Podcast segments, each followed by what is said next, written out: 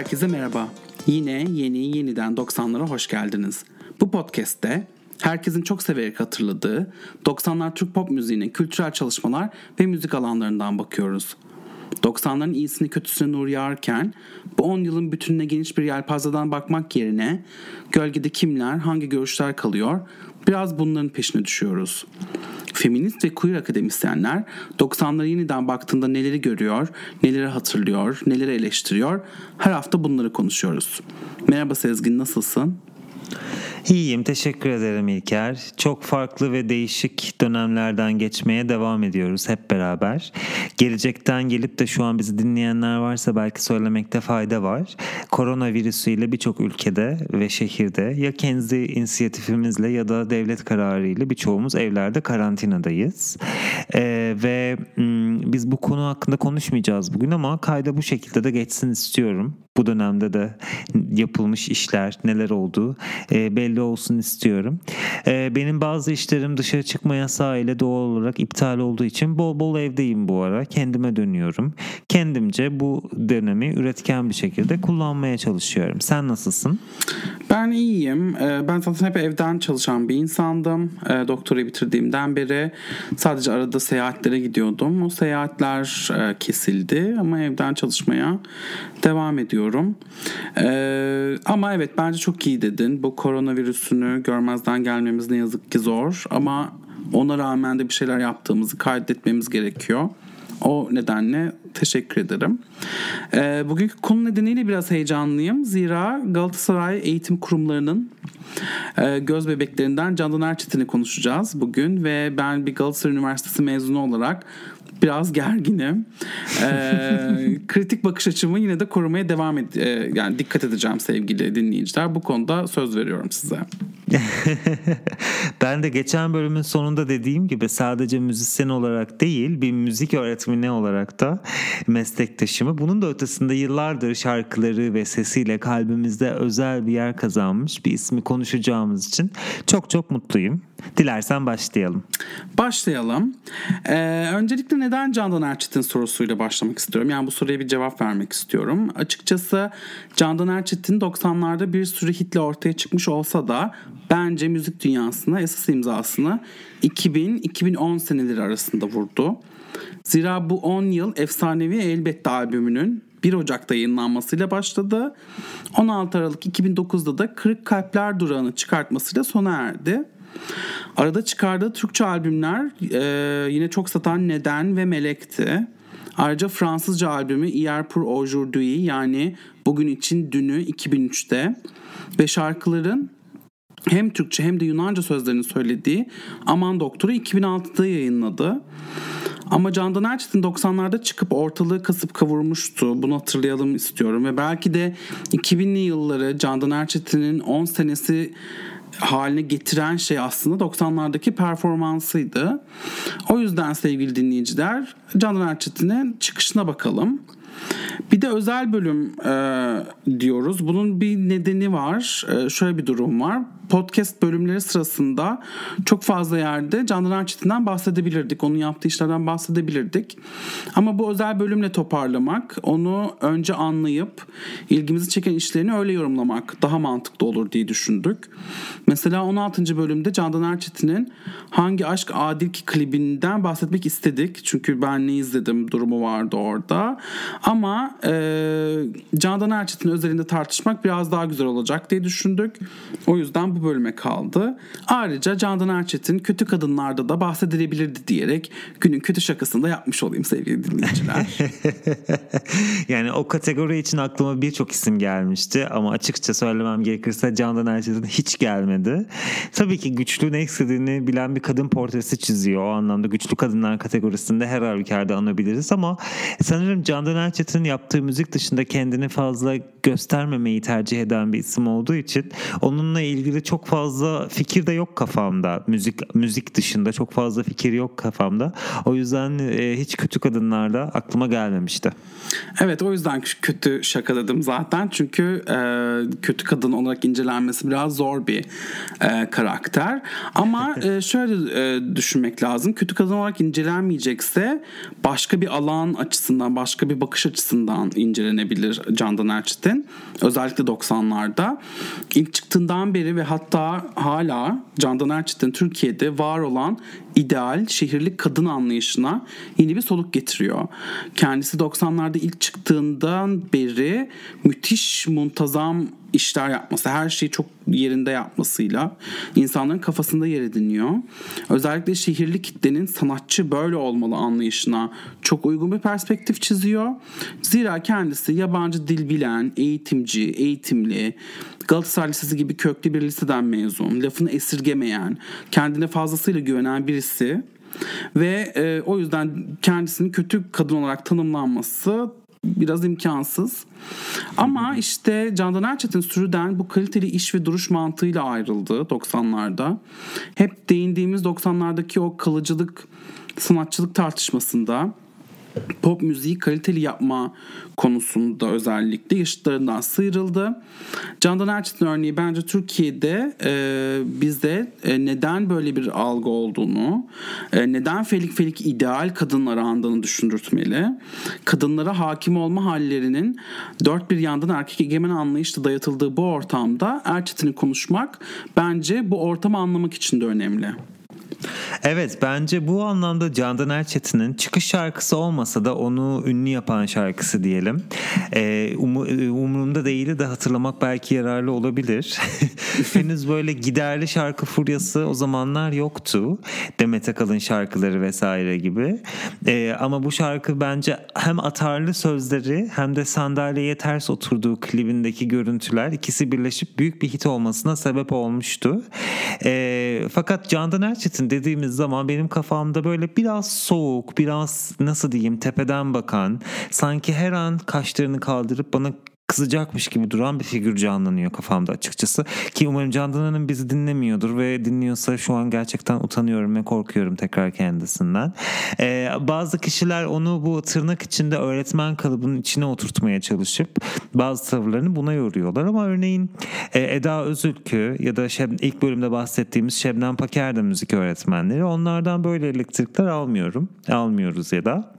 Dediğim gibi özel hayatına dair de çok az şey hatta hiçbir şey bilmediğim için ve izlediğim röportajlarında kendisi kesinlikle kontrolü elden bırakmadığı için ben de böyle bir intiba uyandırmış olabilir. Sen ne düşünüyorsun bu konu hakkında? Candan Erçetin'in bu çizdiği e, imaj hakkında diyelim. Ben kesinlikle katılıyorum sana. Zira e, şimdilerde Candan Erçetin eltizmiyle gündeme geliyor özellikle e, sosyal medyada. Kimi videolardan çekiliyor böyle söylediği sözler, yaptığı atarlar. İşte Candan Erçetin yine köylülere karşı gibi e, tagline'larla, başlıklarla gösteriliyor. Ben anlıyorum tabii ki de bu insanları neden rahatsız ediyor. O yüzden insan yani kimse yapmayın demeyeceğim tabii ki de. Zira elitizm de zaten asla destek destekleyebileceğim bir şey değil. Tüm hayatım boyunca buna maruz kaldım. Ama bu konuyu araştırırken ben çok ilginç bir şeyle karşılaştım açıkçası. Erçetin hmm. aslında ta başından beri atarlı bir insan. Öyle ee, mi? Nasıl? Evet mesela e, Clips ve onlar ile Türkiye'yi Eurovision'da temsil ettiği dönemde bir röportaj vermiş Milliyet'e. Ve sanatçı olarak Türkiye'de uzun vadede ne yapmak istediği sorulduğunda 1990 yılında kültür endüstrisine şöyle bir ayar vermiş. Okuyorum. Türkiye ortamında müzikle para kazanmak çok zor. İnsanlar hayatlarını sadece müzikle kazandığı zaman ne iş olursa olsun kabul etmek zorunda kalıyorlar. Ben müziği para aracı olarak kullanmayı düşünmüyorum. Müziği istediğim zaman zevkle yapıyorum. Oyunculuk da olabilir. Eğer prodüktörlerimiz herhangi bir sanatsal eğitimden geçmemiş mankenlerden vazgeçerlerse sinema filmlerinde senaryolar oyuncuların eline aylar önceden geçmeye başlarsa ee, bu arada yani bunu söylediği zaman gözlerini gazetecinin üzerine dikip cevap beklediğinden cevabı alamayınca gözlerini devirip işine devam ettiğinden o kadar eminim ki ve diyeceksiniz nerede, nereden bu kadar eminlik? Ee, ben sadece şunu söylemek istiyorum. Biz o eğitim kurumlarında bu atların eğitimini 7-24 aldık sevgili dinleyiciler. Onu ondan da bir emin olayım yani Çok güzel bir anekdot. Teşekkür ederim sana. Bu arada sen klips ve onları hatırlatmışken onlarla ilgili küçük bir anekdot vermek istiyorum. Evet. Ee, bazı dinleyicilerimiz hatırlayacaklardır. Klips ve onları Halley isimli bir şarkıyla 1986 yılında Eurovision'a, katıl Eurovision'a katılmışlardı. Ki o zamanlar Eurovision henüz ülkemizde büyük bir şeydi. Ee, herkes hani hep beraber ailece oturup izlerdik ve birinci olmaya beklerdik ve her seferinde hüsrana uğrardık. Ee, aslında Kuyruklu Yıldız Halley ile yapılmış bir şarkı bu. Fakat ben o zamanlar çocuk aklımda bunu hiç anlamamışım ortası kremalı çikolatalı bisküvi olan Halley hakkında neden bir şarkı yapmışlar gibi düşünüp durmuştum. Hatırlar mısın o bisküviyi? Tabii ki de hatırlıyorum. Peki sana birkaç bir bu şarkıyla ilgili birkaç bilgi daha vermek istiyorum. Şarkının e, müziği, şarkının müziği Melih Kibar'a ait ki zaten grubu bir araya getiren kişi de bu. Sözlerinin kime ait olduğunu biliyor muydun? Hayır. Sözleri İlhan İrem'in.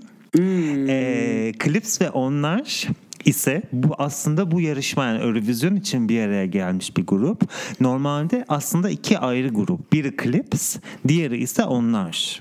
Aa. Melih Kibar, evet Melih Kibar bir araya getiriyor ve biraz da Abba'dan esinleniyor. Ee, Abba da işte Eurovision'la beraber çıkış yapıyor vesaire. Bizde neden olmasın ki diyor.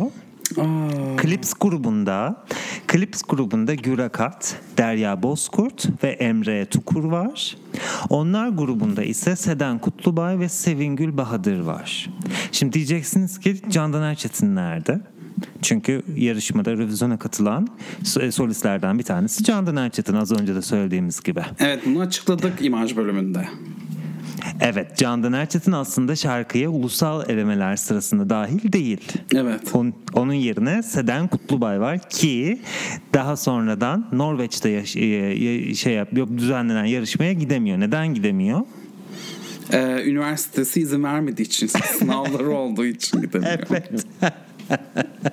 Ve onun yerine Candan Erçetin dahil oluyor ekibe. Ee, ben bu şarkının Seden Gürelli versiyonunda buldum YouTube'da. Ciddi misin? Evet. Ulusal ödemeler versiyonunu bunu da ekleyebiliriz. Mutlaka ekleyelim çünkü e, bu gerçekten çok iyi bir e, araştırmacı gazetecilik örneği kesinlikle. Ben bunu bu arada unutmuşum imaj bölümünde konuştuğumuzu. Bunu söylemen de çok iyi oldu. Var, bomba bilgilerim. bomba bilgilerle geldim diye kendi kendime sevinmiştim. Neyse böyle tekrar hatırlatmış olalım. evet bunu söylemen de çok iyi oldu. Ama neyse biz içi dışı bir insanlarız o yüzden. Neyse efendim 90'lardaki e, Candan Erçetin'e gelmek istiyorum ben e, izin verirseniz. Hangi şarkılarla ünlü oldu diye soralım. 95'te çıkardığı Hazırım albümü aslında bir hitman bağı. Ee, yani hit olan şarkıların adını sayacağım sadece. Ee, çıkış şarkısı ve ilk Candan Erçetin baladı diyebileceğimiz Vakit Varken bir hit oldu. Evet. Sonra sandalyeye senin de anlattığın gibi ters oturduğu klibiyle hafızlara kazınan Umrumda Değil. O da atarlı bir hit. Ee, klibine birazdan değineceğimiz Hangi Aşk Adil Ki ve Balkan esintili Sevdim Sevilmedim ve bence albümün en duygu yüklü şarkısı olan Nar Çiçeği. Bunların hepsi teker teker hit oldular. Hı hı. Ve bence bu şarkıların gördüğü ilgiyi Candan Erçetin çok iyi analiz etti. Çünkü e, sonra bu müzikal noktalardan devam etti aslında e, müzik kariyeri. Benim ilgimi çeken bir konu ilk albümde hit olmayan şarkılar. Yani hangi şarkılar e, e, çalışmadı bu e, formülde. Çünkü e, mesela Bir Sır gibi diye bir şarkı var. Şarkı caz şarkısı gibi başlıyor. Hatırlarsınız 90'larda çok ünlüydü caz. Parlament Sinema Kulübü, Amerikan Başkanı saksofon çalardı filan. Ondan sonra o, o, o yani o, o kafada bir şarkı diye başlıyor ve bir anda ud giriyor hmm. arkadan. Ee, bu gerçekten yani açık konuşacağım kulağı tırmalıyor. Ben ki postmoderniteyi çok seven bir insanım. Müzikte bunu e, çok seviyorum. Daha yeni bu konu hakkında bir yazı yazdım bilmem falan filan ama bu yani bir sır gibi mesela bana fazla geldi ve Bence bu şu an bu şarkıdan e, neredeyse hiç bahsetmiyor olmamız, e, bu şarkıyı unutmaya e, yüz tutması belki de biraz bundan diye düşünüyorum. İlk albüm o yüzden baktığımızda geneline e, Candan Erçetin çok deneysel bir albümü. Ve Nalan'da bahsettiğimiz tür geçişlerini harmanlamaya aslında sınıf atlattırmış bir albüm. Ee, yani Balkan şarkıları bir yanda 90'lar popunun hareketli şarkıları, ağır balatlar bir yanda. Ayrıca albümde Gökhan Kırdar'ın imzası çokça hissediliyor. Hatırlamayanlara e, açıklamam gerekir. Gökhan Kırdar 90'lar müziğinin dahillerinden birisiydi. Kimsenin yapmadığı şarkıları ve düzenlemeleri yapardı. Ki kendisine de bir noktada değineceğiz. E, hiç merak etmeyin. Bu mutlaka konuşacağız Gökhan Kırdar'ı. Evet Gökhan Kırdarlı bölümü ben de e, ne diyeyim heyecanla bekliyorum. E, fakat e, ona gelmeden önce şöyle kısa bir parantez açmak istiyorum senin verdiğin bu güzel bilgilere. E, albümün hitlerinden bir tanesi olan Sevdim Sevilmedim şarkısı aslında Hazırım albümünün ilk baskısı ilk çıkan baskısında yoktu. Ee, da hmm. bu evet. Daha sonra albümün ikinci bir baskısı yapıldı. Sevdim Sevilmedim ve Umurumda Değil'in remix versiyonları eklendi. Bu da aslında 90'larda bazı albümleri güncel tutmak için dinleyicileri aynı albüm için tekrar heyecanlandırmak için arada yapılan taktiklerden bir tanesiydi. E, çünkü o zamanlar single çok yeni yeni gelişiyordu ve herkes böyle single almaya çok yanaşmıyordu. Böyle olduğu zaman o albümü kaçırmış olanlar o zaman bu 11-12 şarkılık versiyonunu tekrar alayım gibi düşünebiliyorlardı. Aynı örneği Doğuş'ta da görüyoruz. Kendi ismini taşıyan 10 şarkılık ilk albümüne ikinci baskıda e, Şokopop'ta da çok fazla sık sık duyduğumuz Uyan şarkısını ve Gamsız'ın remixlerini ekleyerek tekrar yeni bir baskısını yapmıştı. Tabi remix kavramının da bu arada hayatımıza o dönemler yeni yeni girdiğini hatırlayalım. O yüzden albümlerin sonlarında bazen böyle bir iki remix versiyonlar bulunuyordu.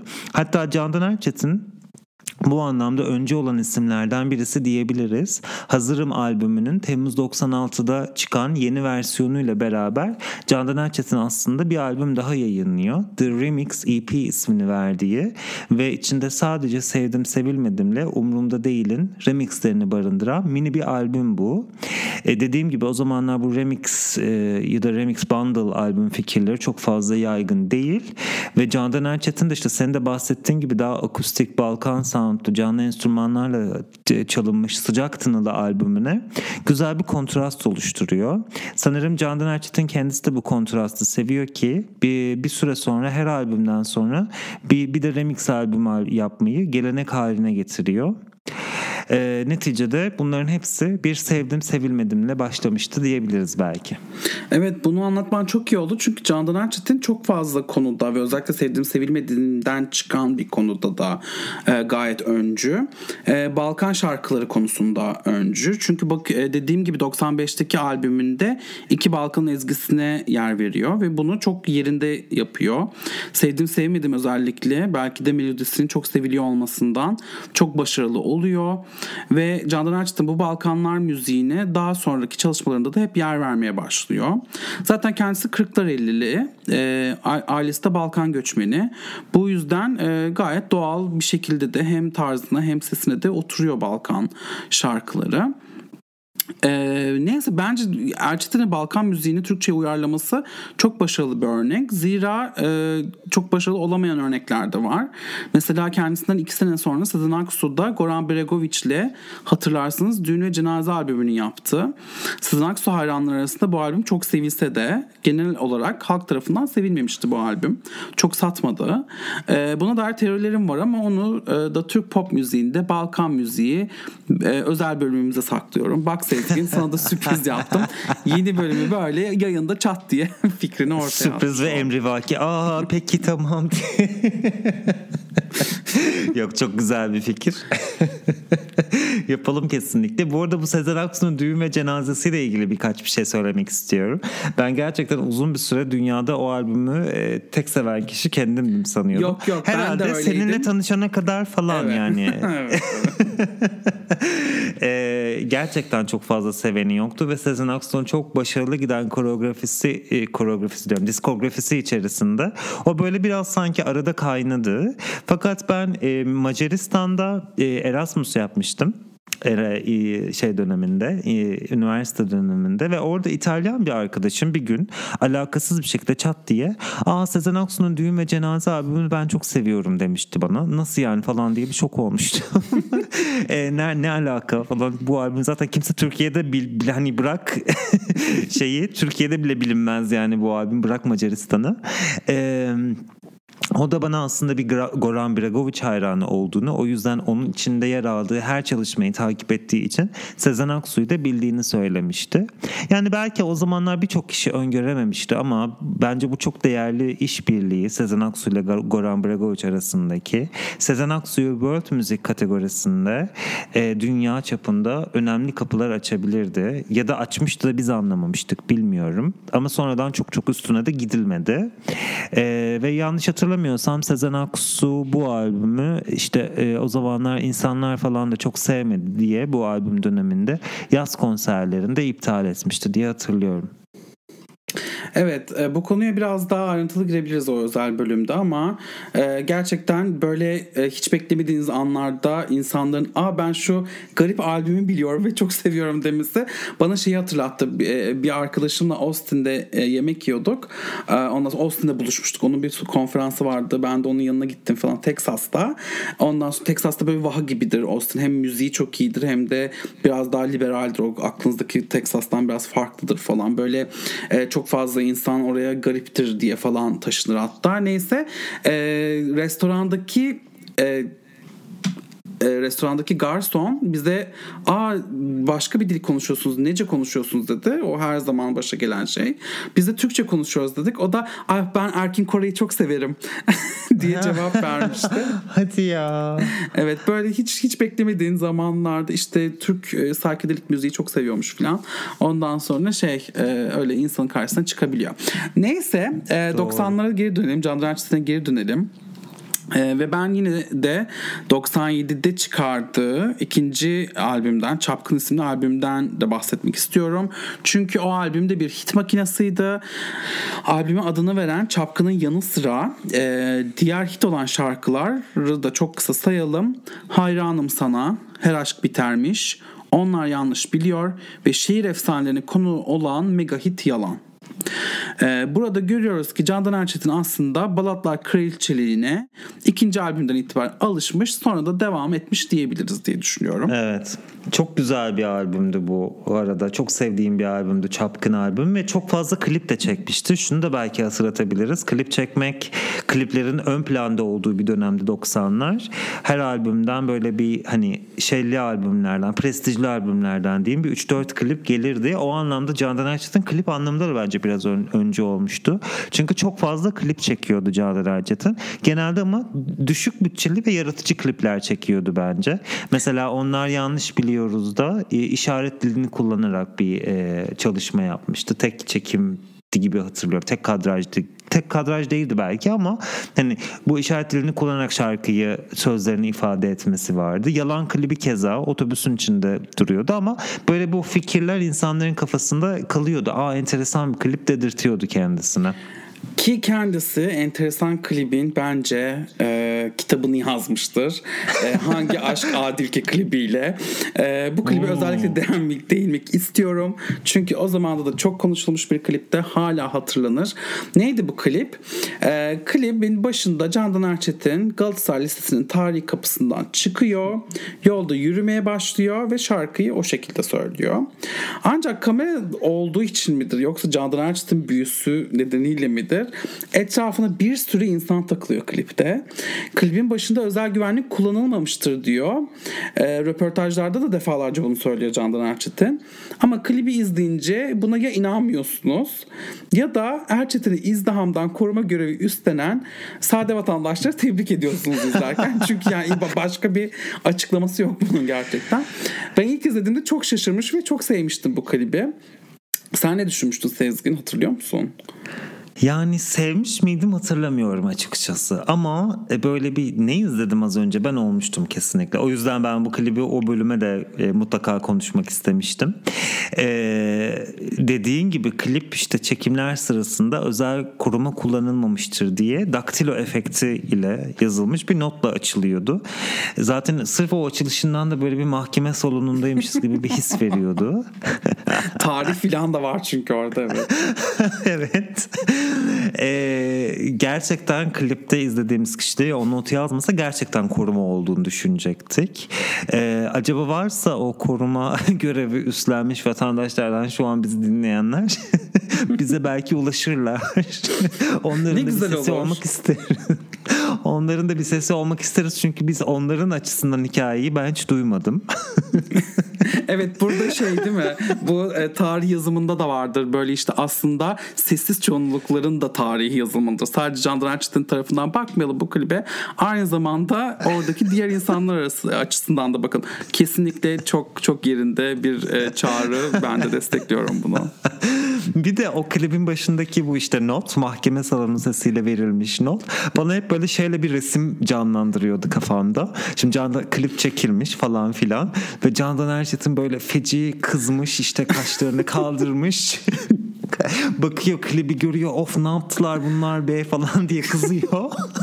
böyle bir kraliçe edasıyla bari şu başına o zaman şu notu koyun diye bir böyle salık veriyor. Öyle bir resim canlanmıştı kafamda. Bu arada İlker farkında mısın bilmiyorum. Klibi ben tekrar seyrettim programdan önce. Ee, arkada böyle düşen, ezilen birisi var. ee, geniş açıya geçildiğinde arkalardan bazı insanlar böyle zıplıyorlar, el sallıyorlar, bizi de görün şeklinde. Böyle bir durum var ortada.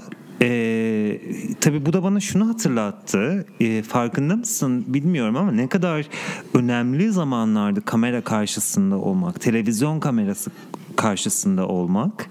Biz şimdinin gözüyle okuduğumuz için daha da bir abartı geliyor bu klip ama o zamanlar aslında çok normaldi. Televizyon kamerası gören insanların böyle davranması. Hepimizin içinde gizli gizli de olsa bir televizyonda olmak e, gibi bir özlem, bir kavram vardı. Yani çok özel bir şeydi çünkü o. Yolda eskaza bir televizyon kamerası görsek çok heyecanlanırdık. Hani sokak röportajları falan yapılıyorsa. İşte Warhol'ın herkes herkes 15 dakikalığında da olsa ünlü olacak sözü o zamanlar hiç inandırıcı gelmezdi. Bunu hatırlıyorum. Çünkü ünlü olmak zor bir işti. Hadi ya herkes ünlü mü olacak falan derdik ki günümüzde oldu. Evet. Günümüzdeki gibi günümüzdeki gibi herkesin kendi medyasının olduğu bir dönem değildi bu. Ee, o yüzden bir açıdan anlıyorum da o insanların orada kendilerini bir şekilde o kadrajın içine sokma çabalarını ve e, yanlış hatırlamıyorsam e, bu e, o zamanlar anlattığı hikayelerden işte e, dediğin gibi Galatasaraylısının kapısından çıkıyor yürüyor. O, o okulda müzik öğretmenliği yapıyor o zamanlar ve e, o aslında e, işte normalde okuldan çıkıp evine gittiği rutin bir yolmuş ve onu aslında o rutini görüntülemek istemişler. Yani Candan Erçetin'in tek başına yürüyüşünü e, orada görüntülemek istemişler. İlk amaç oymuş. Ama tabii sonunda çıkan sonuç bambaşka bir şey olmuş. Bu Galatasaray Lisesi'nden e, çıkması, yürümesi vesaire demişken sen de Galatasaray ekolünden gelmiş birisi olarak sana bir e, bu söz hakkı vermek istiyorum. Teşekkür ederim çünkü e, ben bu hikayeye pek inanmadım ve e, çeşitli bunu e, destekleyecek teori belgelerim de var ve bugün çok önemli bir teoriyi açıklıyorum. Herkes hazır olsun. Şimdi Galatasaray Üniversitesi birisi olarak beni açıkçası biraz bu klip yıllar sonra izlediğimde şaşırttı. Çünkü lisenin tarihi kapısının açık olduğunu fark ettim ben bu e, klipte ve bu çok az yapılan bir şeydir diye biliyorum. Hatta liseliler bununla gurur duyardı eskiden derlerdi ki yani hala gurur duyuyorlar mı bilmiyorum.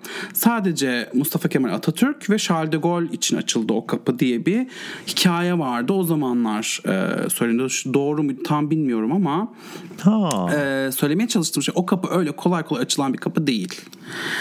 Ee, hmm. Ben de merak ettim. E, Candan Erçetin 90'larda dediğin gibi Galatasaray Lisesi'nde müzik öğretmenliği yaptığını biliyoruz. Sonrasında e, 2000'li yıllarda özellikle lisenin Mezunlar Derneği'nin başkanlığını yaptı ki bu çok önemli bir e, şeydir, Görev. pozisyondur, görevdir e, camiada.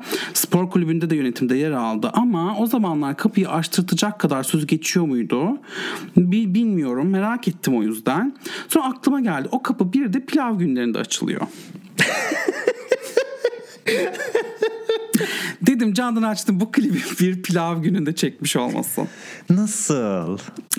Şimdi sevgili dinleyiciler klibin başında diyor ki klip 3 Aralık 1995 pazar günü çekildi. Pazar pilavın da pazar günleri yapıldığını biliyorum. Ee, hemen milliyetten baktım kaynakları karıştırdım ve buldum. Ee, ah sevgili dinleyiciler alın bu bilgiyi ne yaparsanız yapın köşesine yeni bir soluk getiriyorum. İlk defa açıklıyorum ve bunu kesinlikle onayladım. Kesinlikle baktım e, belgelere. Candan Erçetin Hangi Aşk Adil ki klibini bir kış pilavı gününde çekmiş. İnanmıyorum İlker. Ee, inanılmaz bir araştırma gazetecilik, araştırmacı gazetecilik örneği. Bence alın bu bilgiyi ne yaparsanız yapın bir zirveye ulaştı. Teşekkür ederim. Ee, ben Zirve. hep, hep diyorum bu doktoruyu boşuna mı yaptım? bu, bu tip şeylerde işe yarasın diye yaptım. Ee, ama şimdi bu köşeyi dedim ya, ya yeni bir açı getiriyorum falan diye. Genelde bu soruları sormuyoruz. Ama diyebilirsiniz ki tamam da bu kapının açık olması neden önemli? Hmm. Bu klibin bir pilav gününde çekilmiş olması ki bilirsiniz yani pilav günleri ondan sonra işte boza günleri falan e, bir aslında reunion'dır yani herkes bir araya gider. Liseden arkadaşları falan görürsünüz. E, ben e, bu, bu konuya değinmek istiyorum. E, şarkının sözlerine bakacağım önce. Geriye dönmem yok. Eski defter isteme benden. Hangi aşk adil ki bedelini sen bul öderim. Yok kimseye sözüm, hiçbir şeyde gözüm yok. Aşk ölümse ölüm, korkunun faydası yok. Ben kaç bahar bilirim, izler benim tek şahidim. Şimdi bu dizileri liste buluşmanız çıkışında değil de başka nerede söylersiniz sevgili dinleyiciler? Bu yani bu o kadar aslında bu gizli bilgi, e, gizli ayrıntıyı çözdüğümüzde o kadar anlamlı hale geliyor ki çünkü yürüyüşünü de hatırlıyorsunuz Candan Erçetin'in gayet kararlı gözlüğü var keyfi yerinde evet. ondan evet. sonra orada yani hakikaten ben bu lafları söyledim eski sevgilimi gördüm eski düşmanlarımı gördüm hepsine gerekli ayarı verdim ve şu an evime yürüyorum e, havası Müthiş. bence var aslında Müthiş. o yüzden e, bu klibin de anlamı böyle e, şey olmuş olsun yani artık açıklanmış olsun yaklaşık 25 sene sonra. Vay anasını. Gerçekten müthiş. Ağzım açık kaldı. Bu şarkı bu arada çok güzel. Çok sevdiğim bir şarkı. Sen sözlerini okurken tekrar böyle melodisiyle, klibin görüntüleriyle gözümün önünden geçti. Ee, ne kadar başarılı bir çalışma olduğunu da bizim aslında e, işin şakası bir yana bu konuşmalarımızdan anlayabiliyoruz. Yani biz işte sen şu sözleri okuduğun anda bütün her şey kafamda canlanıyor. Klibin görüntüleri, şarkının müziği, sözleri o kadar kadar güzel, o kadar başarılı bir araya iç içe geçmiş ki hepsi. E, bu da kalıcılığın ya da klasikliğin belki de klasik olmanın e, tanımlarından birisidir diyebiliriz ki Candan Erçetin'i bence piyasadaki rakiplerinden ayıran en önemli özelliklerinden bir tanesi de buydu. Çok fazla kalıcı işe imza attı. Bütün kariyer sadece 90'lar değil senin dediğin gibi 2000'lerde dahil. Çok fazla e, kalıcı işe imza attı klipleriyle, şarkılarıyla, albümleriyle, remixleriyle vesaire. Fakat bence bu klip işte e, az önce sen dedin e, diye diyorum böyle yaklaşanlar var. Tırnak içinde diyelim elitist Candan Erçetin'in halkla e, konserleri saymaz saymazsak farklı bir mecrada temas ettiği ilk ve tek klip galiba. Hatta ilk ve tek ortam bile olabilir diye düşünüyorum. Güneş gözlüklerine rağmen Candan Erçetin'in ben çok çok da memnun olmadığını hissediyorum klip esnasında. Ee, acaba kendisi ne düşünüyordur yıllar sonra bu klip hakkında diye merak etmeden duramıyorum. Yani e, şimdi geriye baktığında acaba neler hissediyordur diye düşünüyorum. Öyle güzel oldu bu klibi almamız. Başka var mı Candan Erçetin'le ilgili bize anlatmak istediğin şeyler? Elbette var. Ee, ama elbette. gerçekten bugün kötü şakalarda birbirimizle yarışıyoruz. elbette var ama zaten şimdi hani bu elitizm konusu tabii hani elimizde kimi olan şeyler falan var ama aynı zamanda biraz bu kadar gözünü çıkartmamızın nedenlerinden bir tanesi de aslında e, yani bu böyle geliyor olabilir ve bunun neden böyle olduğunu anlıyorum ama aynı zamanda Candan Erçetin benim kendi deneyimim nedeniyle o e, bir yani o personasının kafamda e, Galatasaray Üniversitesi'nde geçirdiğim 6 sene boyunca bayağı yıkılmış olmasından da kaynaklanıyor. Yani ben bunu biraz şakasını yapabilmemin nedeni belki de onu onunla farklı farklı noktalarda karşılaşmamla alakalı. E, hmm. E, bunlardan bir tanesi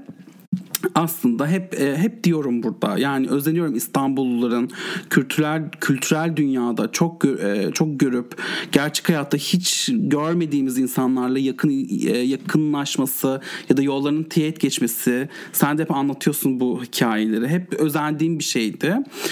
Ama işte bu bana artık üniversitede nasip oldu diyelim. Mesela üniversitedeyken Galatasaray mezunu bir sevgilim vardı. E, biliyorsunuz Galatasaray Liseliler üst dönemdekilere abla ve abi diye hitap ediyorlar. Alt dönemdekilere de kardeşim diyorlar. Böyle bir kardeşlik e, şeyi var, ilişkisi var aralarında. İşte o zamanlarki sevgilim Candan Erçetin'den bahsederken ondan hep Candan abla diye bahsederdi. Hmm. Ve ben çok garipserdim. Yani mesela Barış Manço için Barış abi demezlerdi. Ya belki hani o zamanlar artık vefat ettiği için bilmiyorum ama Hmm. Candan Erçetin onların gerçekten Candan ablalarıydı. E, hatta o zamanlar işte zaten e, Mezunlar Derneği'nin başkanı olmuştu. Ve bu bana gerçekten çok ilginç geliyordu. Yani o dediğim gibi Candan Erçetin'in yıldız personasının kırılma anlarından bir tanesi de buydu aslında. Yani işte böyle dediğimiz gibi halka karışmıyor bilmem ne falan filan ama aynı zamanda birilerinin de ablası. işte başları sıkıştığında ona soruyorlar falan e, sorunlarını. Ya da o yardım ediyor. Bir sürü burs veriyor insanlara bilmem ne. Ya da onu yönetiyor. E, o yüzden bu bana çok ilginç gelirdi. E, ve e, yani kendisi Türkiye'de ideal modern kadın modeli ama lise ortamında hala abla. Dediğim gibi bu çok ilginçti. ee, bir diğer anım da çok saçma ama yine de anlatmak istiyorum. O da yani e, buna bu konuyla benzer. E, işte ünlülere dair geliştirdiğimiz pratikler konusunda aynı zamanda. Ben hala okuldayken e, bir noktada Candan Erçetin üniversitede dersler vermeye başlamıştı. O yüzden sık sık gidip geliyor okula. E, ve üniversitede ders veren herkes gibi o da o ara kantine uğrardı. Oradan çay alırdı. Ne bileyim arkadaşlarıyla, öğrencileriyle muhabbet ederdi. Bir keresinde ar- arka kantindeyiz. E, kantindeyim tek başıma. Birini bekliyorum. E, bir vizeye çalışıyorum. Bir şey ama çok meşgul kafam yani. Çok e, kendimde değilim o sırada.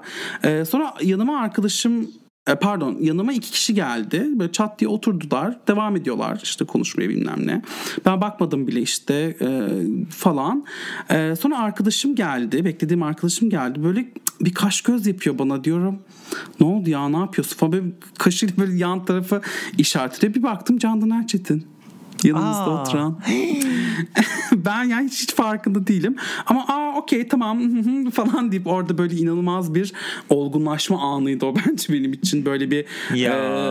E, ve bir tamam ne güzel işte e, falan diye e, devam etmiştim hayatıma. Orada da hani ünlülere normal insanlar gibi davranmamız gerektiğini biraz öğrendim gibi sanki çünkü orada gerçekten bir, bir şey hallediyor yani.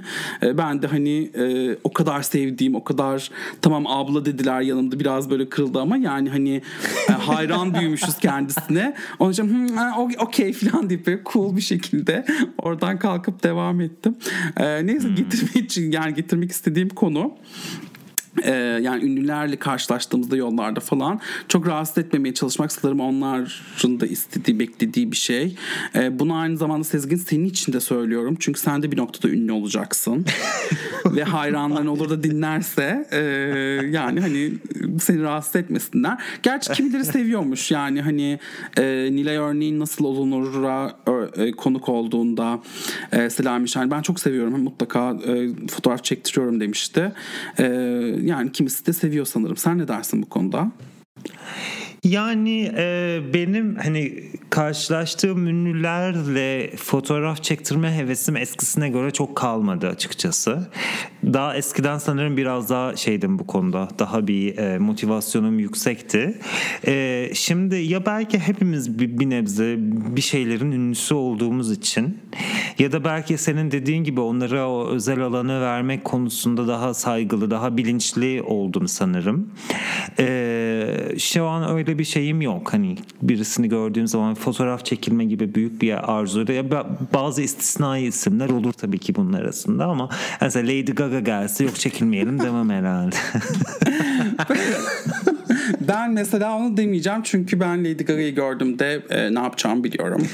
e, büyük ihtimalle o an ağlamaya başlayacağım ve e, zaten e, o beni kollarına alıp beni sakinleştirmeye çalışacak ve fotoğraf çekilmemize gerek kalmayacak diye düşünüyorum ama. Bununla ilgili Neyse, çok küçük bir çok konusun... küçük bir anı ben de anlatabilir ha. miyim bu fotoğraf çekim? Çünkü Can dışından anlatırken aklıma geldi. Candan Erçetin'le e, benim de çok çok böyle kısa bir sanırım teğet geçme anım Aa, oldu. Ben ne zaman? evet e, bu İstanbul'da yaşarken bir koroda müzikal korosunda şarkı söylüyordum.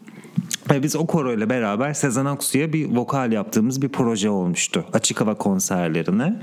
E, ve onlardan bir tanesine Candan Erçetin e, seyirci olarak, konuk olarak gelmişti ama kuliste vardı ve böyle uzaktan görmüştük falan ama tabii orada bir de müzisyen kimliğimizde bulunduğumuz için daha profesyonel davranmamız gerekiyordu falan. Öyle yanına gidip imza imza olaylarına gitmemiştim. Sezen Aksu da sahneden davet etmişti. Kah, e, neydi şarkısı? Kendinden kaçan Can e, Yarim Keskin Bıçak Keskin şarkısı. Bıçak. Ya Can'dan gelsin söylesin o benden daha güzel söylüyor demişti ama o sırada Can Erçetin gitmişti.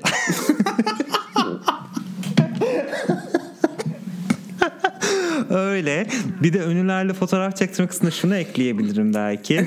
hangi ee, bu... hangi hangi konuyu ekleyeceksin? Hangi olayı ekleyeceksin? Hayır bu bilmediğin bak bildiğini bilmediğin ha. bir şey. Ha, ee, tamam Şöyle sen dedin ya hani işte ben Candan Erçetin karşısında kulluğumu korumadım falan diye. E, korudum evet. falan filan şeklinde. Biz de bu bahsettiğim Sezen Aksu konserleri e, öncesinde işte ilk provamız olacak Sezen Aksu ile beraber. Ve işte e, koro şefimizden de talimat geldi. Arkadaşlar lütfen fan moduna geçmeyin. Hani orada biz bir iş yapmak için oradayız. Sezen Aksu'ya vokal yapmak için oradayız. Lütfen gidip de kadını darlamayın. imzaydı, fotoğraftı, tek fotoğraf çektirmeyi kesinlikle istemeyin falan filan dedi. Tamam dedik biz de böyle bir içselleştirdik biz bunu. İlk provalar için açık havaya gittik. Oturuyoruz kuliste. Ee, ilk Sezen Aksu'suz bir prova yaptık orkestrayla. Geçti gitti. Sonra arka dinlenme yerindeyken Sezen Aksu geldi yanımıza. Ee, fakat biz o kadar çok o moda girmişiz ki tamam fan olmamalıyım fan olmamalıyım. Kimse gidip bir şey söylemedi. en sonunda o bizim yanımıza geldi. Nasılsınız arkadaşlar şeklinde. Tüm alçak gönüllülüğüyle. Bizim de böyle komik e, aptalca bir yanım olmuştu. Siz biraz evet gözünü çıkartmışsınız yani. Okey tamam de gidebilirsin falan diyecekler yani. İşte öyle ama senin az önce bahsettiğin evet. şeyi hatırlıyorum. Neyi bahset? Sen söyle hadi. Aa Demet Evgar. evet. Sen var mıydın? Bir beş kişi olduğumuzu hatırlıyorum. Nasıl ben sen... var mıydım? Ben tabii ki de yani e, arkadaşlarım hadi eve gidelim dedik. Herkes eve gitmeye şey e, kalktı. Sezgin yok etrafta.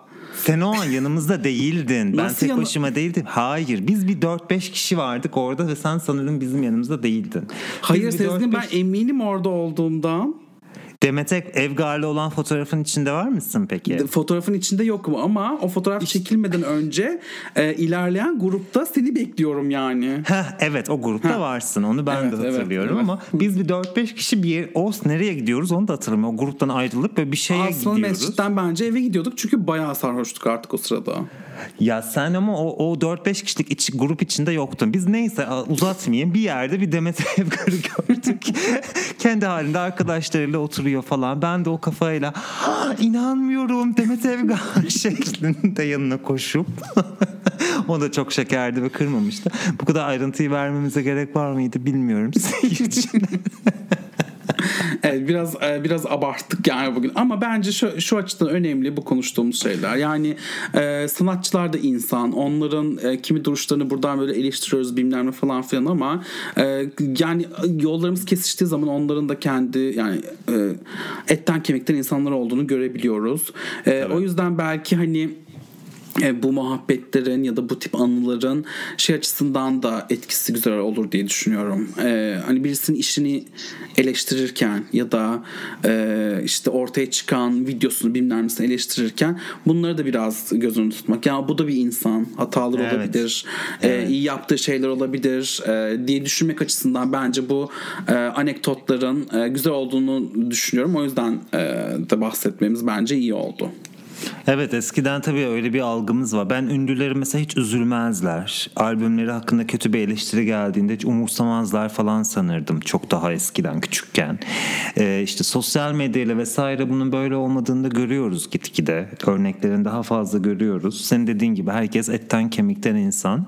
Tabii ki hepimiz birbirimizi eleştirmeye, yaptığımız işleri eleştirmeye hakkımız var. Kimse kimseyi eleştirmesin demiyoruz ama e, bazen o saygı sınırlarının zorlanması e, herkes için yine de kırıcı olabiliyor. Güzel oldu bunu da buraya bağlamış olman.